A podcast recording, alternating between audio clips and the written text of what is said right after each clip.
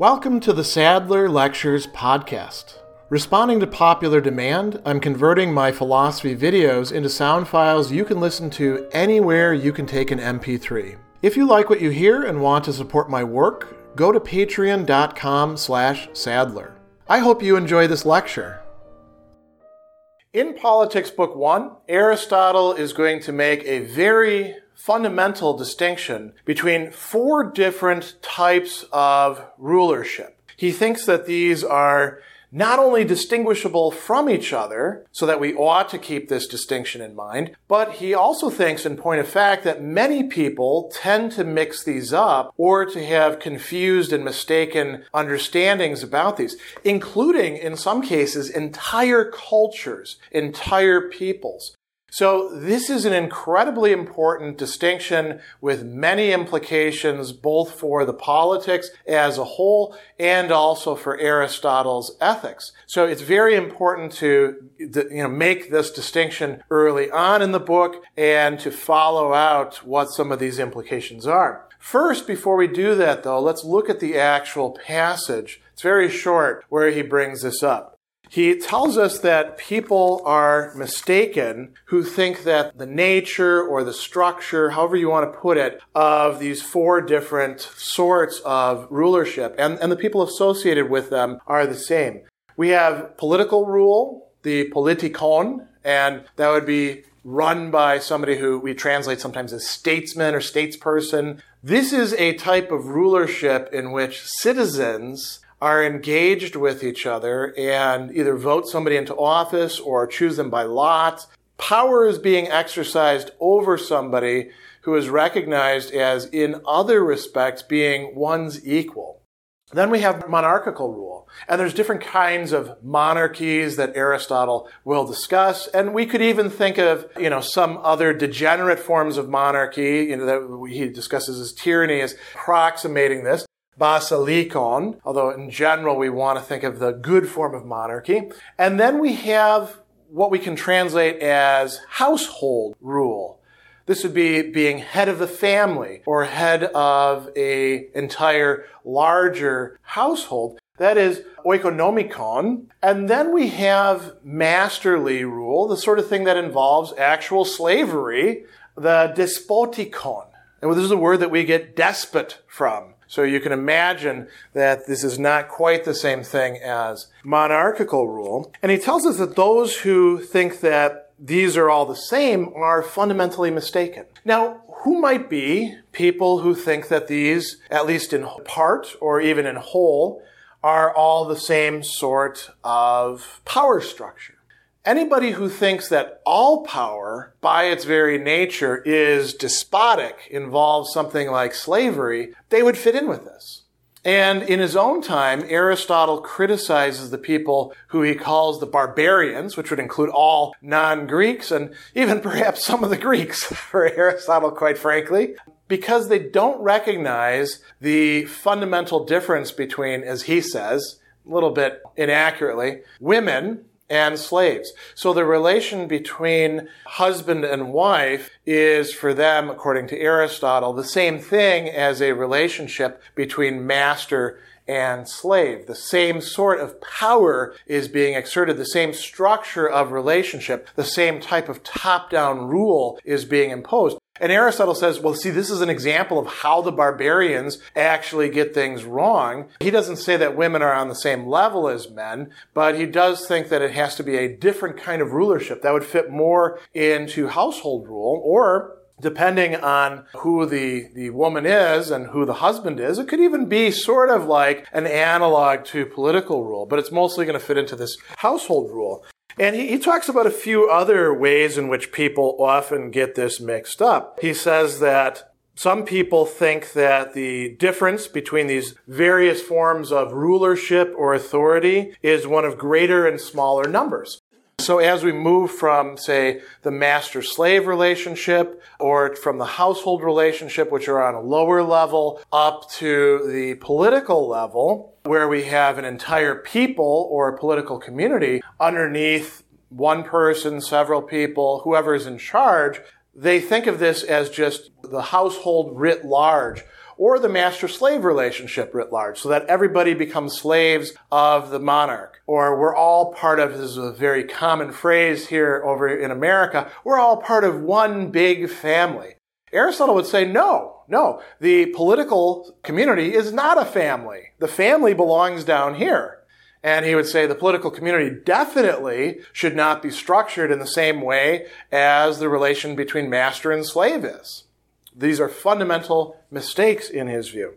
So he says that as to the statesman or the political ruler and the royal ruler, they think that one who governs as a sole head is royal, and one who, while the government follows the principles of the science of royalty, takes turns to govern and be governed, is a statesman. And then he says that's not actually true. You could, in fact, have a monarch, a single ruler, but it could be political rule. Think about, you know, the office of the president here in the United States as the head of state. Granted, there's many other things going on as well, but as the head of state, they are something like the Aristotelian monarch, but they are elected. It is political rule. Likewise, just having a number of people doesn't necessarily make it political rule. So there's a few other things that he says about this a little bit further on in Politics Book 2. He says we can use this mode of parsing these relationships out to understand the relationship between people and also parts of our own psyche or soul or personality, if you like. So he says, in studying human beings, we must consider a person who's in the best possible condition in regard to both body and soul. And if we do that, what we're going to see is that the body is ruled by the soul. If, if things are the other way around, then the soul rules the body. For instance, people who are driven by addictions or who have moral vices or anything along, or people who are lack self-control, anything along those lines would be problematic because the body is in charge. So he says, the human being is a living creature, and we can discern in there the rule both of master and statesperson. How so? He says the soul rules the body with the sway of a master. In an ideal circumstance, that should be the relationship between the soul and the body, according to Aristotle. The soul commands, the body obeys. The body doesn't get to ask questions. The body doesn't get to make exceptions. The body is not part of the deliberative process. The soul decides and the body has to obey. Now you can say, what's the penalty if the body doesn't obey? And that's a little bit of a problem with the analogy there. With slavery, of course, if you don't obey, you incur some sort of usually bodily circumstances that, are going to be quite horrific and are arbitrary. But Notice here that Aristotle is saying there are some cases in which this sort of seemingly arbitrary, despotic use of power is in fact what is called for we're going to see that not all slavery is actually just slavery, according to Aristotle, but that's a, a separate topic. What about the parts of the soul? Aristotle thinks that we have a higher and lower part of the soul. There's a little bit more to his anthropology than that, but that's enough for right now. How does the higher part of the soul relate itself to the lower part of the soul? Does it rule despotically or should it rule in a different way? He says that the intelligence, the mind, the intellect rules the appetites, the realm of the desires and emotions with a constitutional or political rule or with a royal rule. So these types of rule are not just about whether it applies to a whole political community.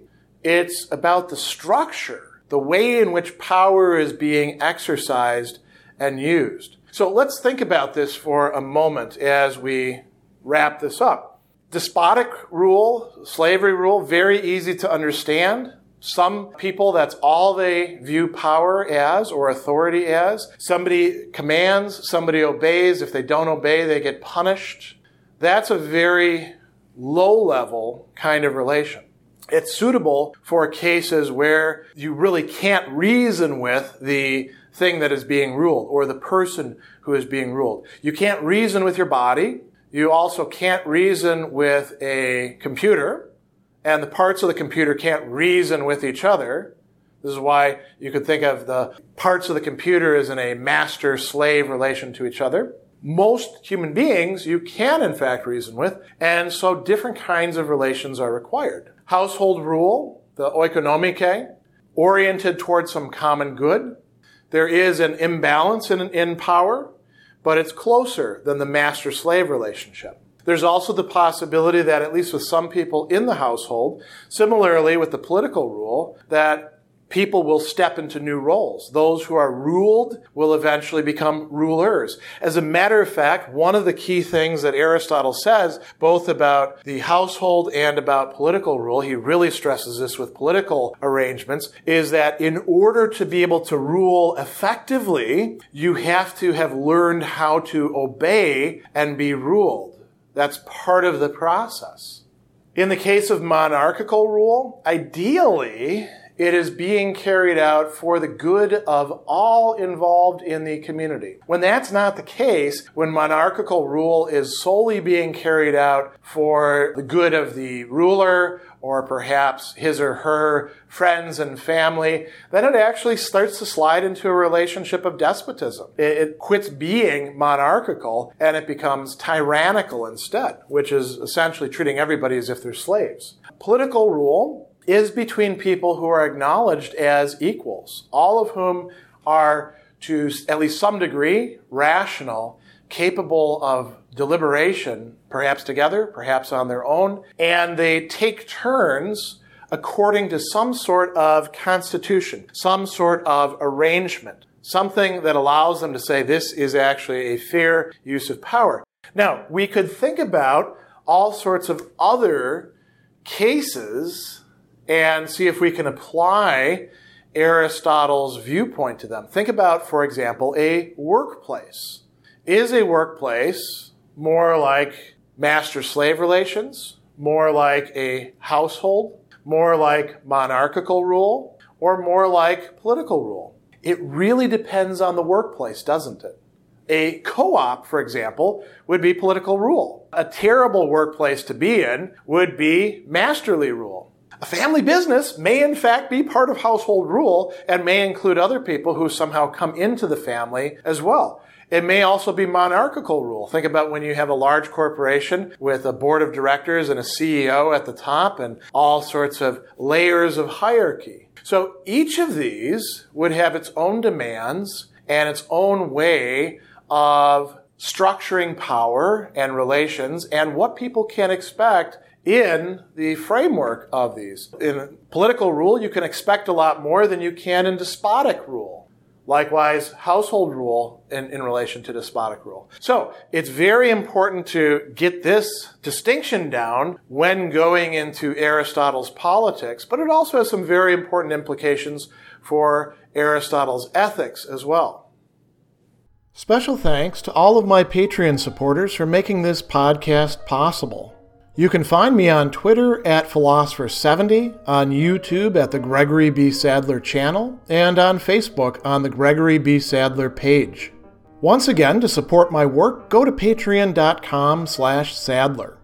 Above all, keep studying these great philosophical works.